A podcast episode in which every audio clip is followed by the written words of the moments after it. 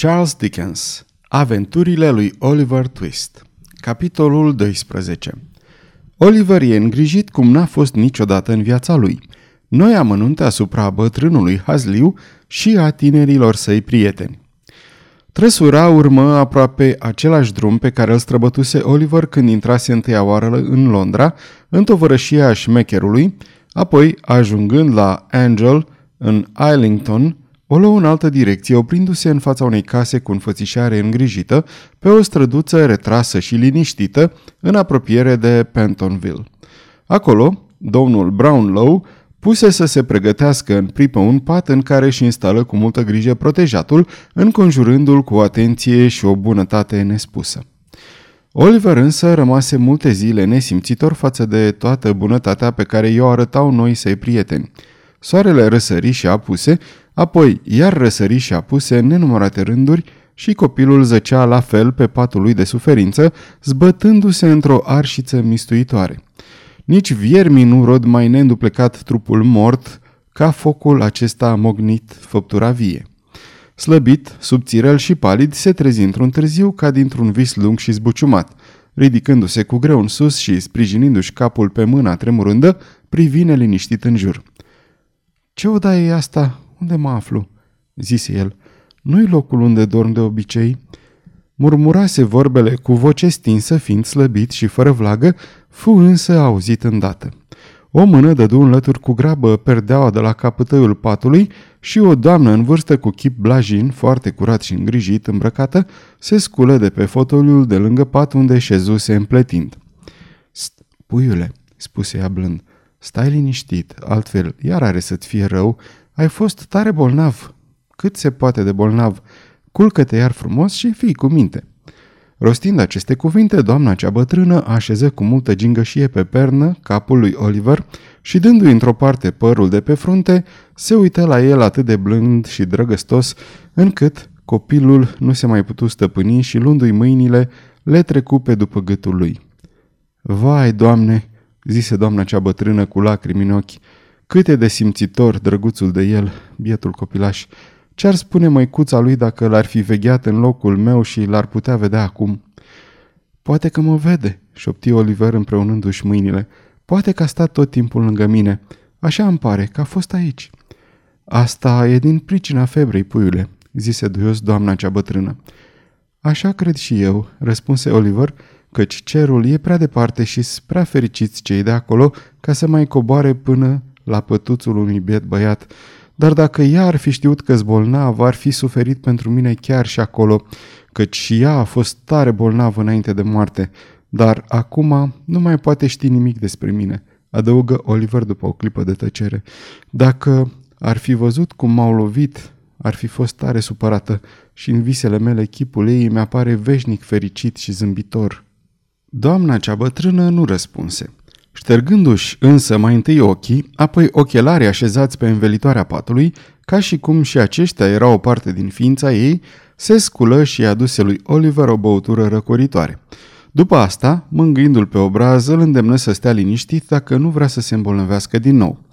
Așa că, Oliver rămase foarte cu minte, pe de o parte fiindcă voia să fie ascultător față de doamna cea bătrână și bună, pe de alta, ca să spunem adevărul, fiindcă îl obosiseră peste măsură cele câteva vorbe pe care le rostise.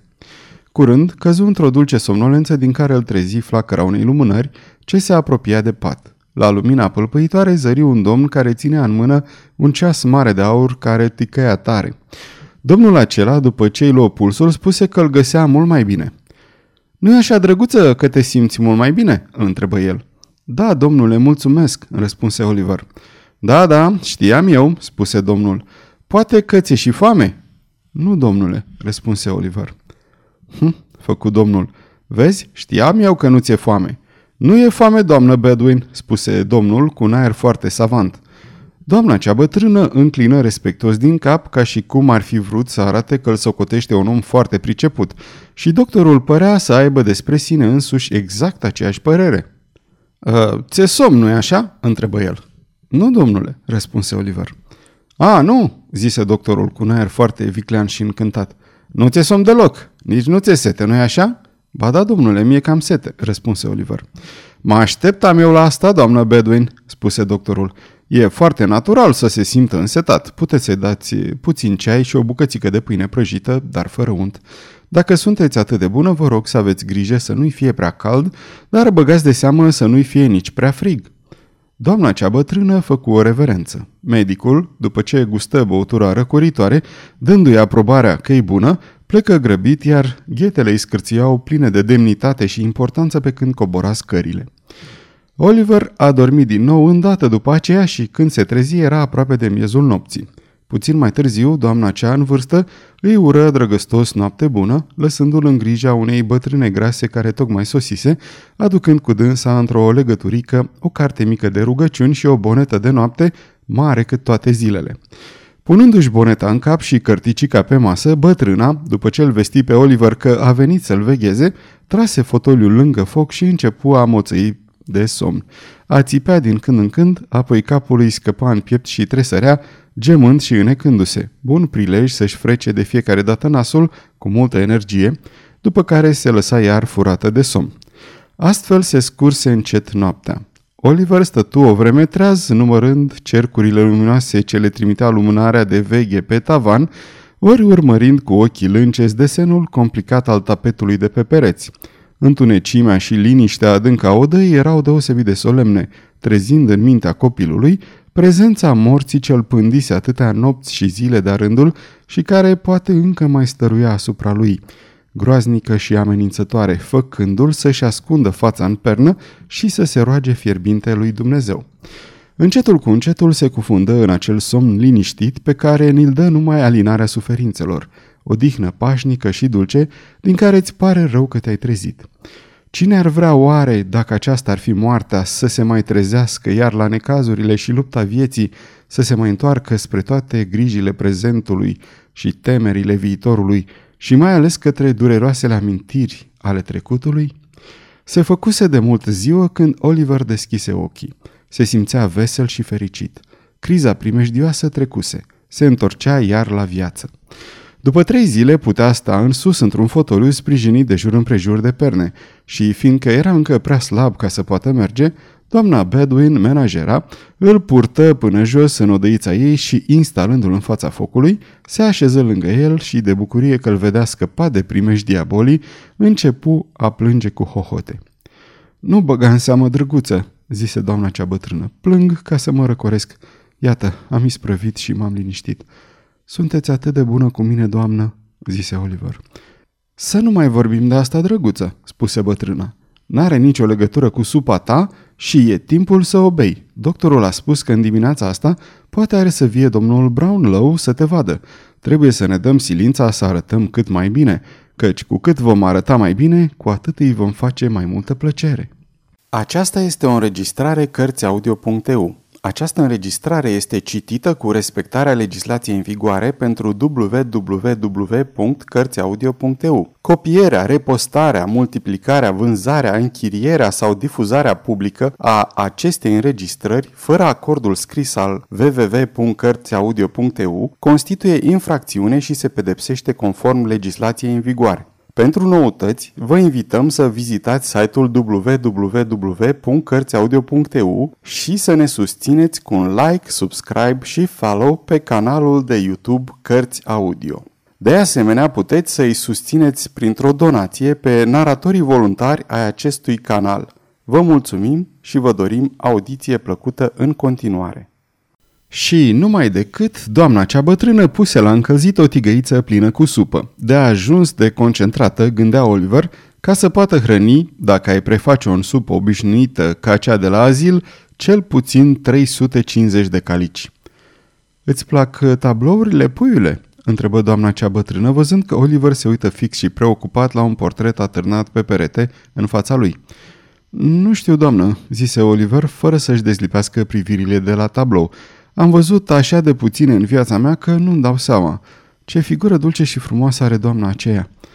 Ah, zise doamna cea bătrână, pictorii le fac întotdeauna pe femei mai frumoase, altfel n-ar avea niciun client. Inventatorul mașinăriei aceleia de pozat care prinde leit chipul omului ar fi trebuit să se gândească mai întâi că n-are să aibă succes cu dânsa. E prea sinceră. Prea sinceră, râse bătrâna veselindu-se singură de gluma ei răutăcioasă. Și poza cuiva? întrebă Oliver. Da, un portret al cuiva, zise bătrâna, ridicând o clipă privirile de la tigăița cu supă. Al cui, doamnă? întrebă Oliver. Drept să spun, nu știu, drăguță, răspunse binevoitor doamna. Nu-i poza cuiva pe care să o cunoaștem noi. Văd că te interesează foarte mult, puiule. E așa de frumoasă, răspunse Oliver. Nu cumva ți frică de dânsa?" zise bătrâna, observând cu uimire privirea plină de teamă și respect cu care se uita la pictură copilul. Nu, nu, se grăbi să răspundă Oliver, dar are niște ochi atât de triști. De unde stau eu parcă s-ar uita la mine și mă face să-mi bată inima, adăugă Oliver cu voce șoptită. Parcă ar fi vie, ar vrea să-mi spuie ceva și nu poate. Doamne sfinte, strigă doamna cea bătrână tresărind, nu vorbi așa, puiule, ești încă tulburat și slăbit de boală. Hai, mai bine să-ți muți scaunul în cealaltă parte, ca să nu te mai uiți la tablou. Așa, zise bătrâna întovărășind vorba cu fapta. Acum nu-l mai poți vedea. Oliver însă urma să-l vadă cu ochii închipuirii ca și cum nu și-ar fi schimbat deloc locul. Se gândi însă că e mai bine să nu tulbure pe doamna cea bătrână și bună, așa că îi zâmbi drăgălaș când se uită la dânsul, iar doamna Bedwin, mulțumită că îl vede mai liniștit, sără supa și fărmiță întrânsa bucățelele de pâine prăjită, cu toată seriozitatea ce se cuvenea unei operații atât de solemne. Oliver mâncă cu multă hărnicie supa. Abia îi sprăvise de înghițit ultima lingură când se auzi o bătaie ușoară în ușă. Poftim înăuntru, zise bătrâna și domnul Brownlow intră în odaie. Domnul cel bătrân înainte cu pas vioi și sprinten, dar abia își ridicase de pe frunte ochelarii și își pusese mâinile la spate ca să poată privi mai bine la Oliver, când deodată fața îi se schimonosi în cele mai ciudate chipuri. Oliver, vrând să arate respectul ce îl purta binefăcătorului său, așa vlăguit și sub de boală cum era, încercă să se scoale. Cecily însă zadarnic și neizbutind căzu fără putere înapoi în fotoliu. La această priveliște, inima domnului Brownlow, care era cel puțin de șase ori mai încăpătoare decât a altor bătrânei omenoși, îi aduse în ochi, prin cine știe ce proces hidraulic pe care resursele noastre filozofice nu sunt în stare să le explice, un adevărat potop de lacrimi. Bietul băiețel, bietul băiețel, zise domnul Brownlow, drăgându-și glasul. Sunt răgușit în dimineața asta, doamnă Bedouin. Mă tem că am răcit." Nu se poate, domnule," zise doamna Bedouin. Rufăria dumneavoastră e perfect uscată." Nu știu, Bedouin, nu știu," spuse domnul Brownlow. Mi se pare că mi-ai dat ieri la prânz un șervet umed, dar n-are nicio importanță. Ă, cum te simți, drăguță?" Sunt foarte fericit, domnule," zise Oliver, și vă sunt foarte recunoscător pentru bunătatea ce mi-o arătați." Bun băiat, zise apăsat domnul Brownlow. I-ai dat uh, ceva să mănânce, Bedouin? Niște zeamă, poate?" Ba, i-am dat chiar acum o farfurie de supă bună și gustoasă," răspunse doamna Bedouin, îndreptându-se ușurel din spate și rostind cu demnitate ultimele cuvinte, ca să arate că între zeamă și o supă bine gătită nu există nicio apropiere și nicio legătură. Ah, făcut domnul Brownlow, cuprins de un ușor fior, Câteva păhărele de porto i-ar fi prit mult mai bine. Nu-i așa, Tom White?" Numele meu e Oliver, domnule," răspunse băiețelul cel bolnav, uitându-se la el plin de uimire. Oliver?" repetă domnul Brownlow. Oliver și mai cum, Oliver White, nu?" Nu, domnule, Twist, Oliver Twist." Ciudat nume," zise domnul cel bătrân. De ce i-ai spus magistratului că te cheamă White?" Nu i-am spus așa ceva, domnule," răspunse mirat Oliver. Asta semăna așa de bine a minciună încât domnul Brownlow se uită cam sever la dânsul. Era însă cu neputință să nu-l crezi, așa de limpede se oglindea sinceritatea și adevărul pe chipui fin și subția de boală. O fi fost uh, vreo greșeală, zise domnul Brownlow, urmând a se uita țintă la copil, cu toate că acum nu mai avea niciun motiv, dar impresia că trăsăturile lui seamănă cu ale unui chip bine cunoscut îi revenise iar cu atâta putere încât nu-și putea desprinde ochii de pe fața lui. Cred că nu v-am supărat, domnule?" zise Oliver, ridicând ochii rugători spre dânsul. Nu, nu," răspunse domnul cel bătrân. Ia uite, ce mai fi și asta Bedouin? Privește." și arătă cu un gest iute spre portretul de deasupra capului lui Oliver, apoi spre chipul copilului. Era copia vie a portretului, aceiași ochi, același cap, aceeași gură și în clipa aceea asemănarea era atât de desăvârșită încât fiecare linie a feței, fiecare trăsătură părea reprodusă la perfecție. Oliver nu pricepu pricina acestui strigăt și cum nu era încă destul de voinic ca să poată suporta o emoție leșină. Profităm de împrejurarea aceasta ca să ne întoarcem înapoi cu povestirea, lămurind cititorilor noștri ce s-a întâmplat cu cei doi protejați ai bătrânului cel hazliu. Când șmecherul și istețul său tovarăș, meșterul Bates, se alăturaseră gloatei urlătoare ce urmărea pe Oliver, după ce își însușiseră într-un chip atât de neîngăduit batista domnului Brownlow, după cum am arătat, ascultaseră de un îndemn lăuntric foarte lăudabil și sănătos, care îi sfătuise să-și salveze propria lor piele. Și cum libertatea individuală e privilegiul cu care se mândrește orice bun englez, cred că nu mai este nevoie să atrag atenția cititorului că lucrul acesta ar trebui să stârnească admirația tuturor bunilor patrioți. Pe de altă parte, dovada asta puternică a simțului lor de conservare și de libertate sprijină și confirmă micul cod al legilor, pe care unii filozofi cu judecată sănătoasă le-au enunțat ca fiind motivul de căpetenie al tuturor înfăptuirilor și acțiunilor naturii. Acești filozofi prea înțelepți reduc la maxime și teorii tot ce face doamna natură și, ca o frumoasă laudă adusă înțelegerii și înțelepciunii ei superioare, înlătără cu desăvârșire din ființa ei orice lucru privitor la inimă, impuls generos ori simțire căci asemenea lucruri sunt nedemne de această doamnă, universal recunoscută ca fiind cu mult deasupra micilor și numeroaselor slăbiciuni și greșeli proprii sexului din care face parte. Dacă aș mai avea încă o dovadă că purtarea acelor domnișori în împrejurarea aceea delicată a fost de natură cu adevărat filozofică, aș găsi-o numai decât în faptul care a mai fost povestit cândva mai înainte, că au părăsit urmărirea în clipa când atenția tuturor era îndreptată spre Oliver și că au luat-o imediat spre casă pe drumul cel mai scurt. Deși nu pot afirma că ar fi obiceiul înțelepților renumiți și învățați să scurteze drumul spre concluziile însemnate, fiind înclinați mai degrabă să lungească distanța prin felurite perifraze și ocoluri discursive, cum obișnuiesc și bețivii când sunt asaltați de un torent de idei, Totuși, vă pot încredința că mai toți filozofii cu faimă, dovedind mare înțelepciune și prevedere, au năravul, când își făuresc sistemele, să ia măsuri împotriva tuturor împrejurărilor posibile care ar putea să vateme aceste teorii în vreun fel. Astfel, ca să faci un mare bine, poți face și puțin rău și te poți folosi de orice mijloc pe care scopul urmărit îl îndreptățește. Măsura binelui și a răului, ba și deosebirea dintre ele două fiind lăsată cu totul la aprecierea filozofului, care va fi, desigur, în stare să le stabilească și să le determine cu multă claritate, înțelegere și nepărtinire, prin prisma sistemului său personal. Cei doi băieți, abia după ce ocoliră în viteză printr-o mulțime de ulițe întortocheate și trecători strâmte, îndrăzniră să se oprească sub bolta întunecoasă și scundă a unei porți. Acolo stătură o clipă tăcuți ca să-și vină în fire și să-și recapete graiul, apoi meșterul Bates scoase un chiu de entuziasm și de veselie, după care izbucni în hohote de râs nestăpânite, prăbușindu-se pe treptele scării și rostogolindu-se pe jos cu mâinile la burtă. De ce râzi?" întrebă șmecherul. Ha, ha, ha!" zbiera înainte Charlie Bates. Isprăvește cu gălăgia, îl dojeni șmecherul, uitându-se îngrijorat în jur. Vrei să ne înhațe, prostule?"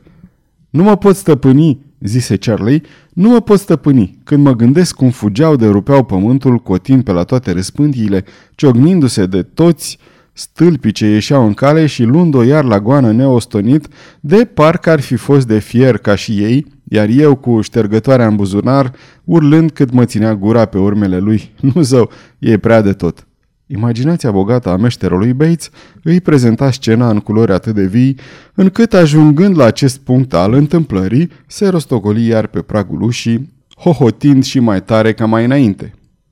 Ce are să spuie Fagan?" întrebă șmecherul, profitând de un scurt moment de pauză în care prietenul său își trăgea sufletul.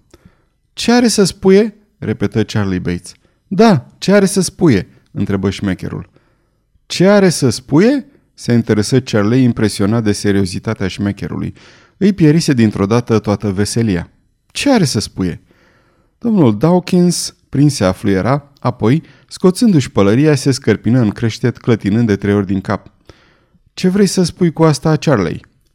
Ala, bala portocala, cât dai vama? 700 și un butoi și un găvan de usturoi, zise șmecherul strâmbându-și mutra inteligentă într-un rânjet ușor. Asta era într-adevăr o lămurire, nu însă destul de mulțumitoare după părerea jupânului Bates. Ce vrei să spui cu asta?" întrebă el iar. Șmecherul nu dădu niciun răspuns. Punându-și pălăria în cap, își apucă poalele lungi ale redingotei, ridicându-le sub braț și, umflându-și un obraz cu limba, își ciupi vârful nasului de câteva ori într-un chip bine știut și foarte expresiv, apoi, învârtindu-se pe călcâie, făcu stânga împrejur, ieșind în goană din curte. Jupân Bates îl urmă cam îngândurat. Câteva clipe mai târziu, zgomotul pașilor pe scările ce trozneau ajunse la urechea bătrânului Hazliu, care sta la foc cu un cărnat pipărat și o pâinișoară în mâna stângă și un briceag în dreapta, alături de oala de cositor așezată pe un trepied. Chipul palid se încreți într-un zâmbet urcios pe când se întorcea în loc, trăgând cu urechea spre ușe și fulgerând într-acolo privirea scuțite de sub sprâncenele roșii și stufoase. Ha! Ce înseamnă asta?" bolborosi el schimbându-se la față. Sunt numai doi, unde e al treilea? Te pomenești că li s-a întâmplat ceva. Ia! Pașii se apropiau, ajunse sus. Ușa se deschise încet. Șmecherul și Charlie Bates intrară închizând-o binișor în urma lor. Sfârșitul capitolului 12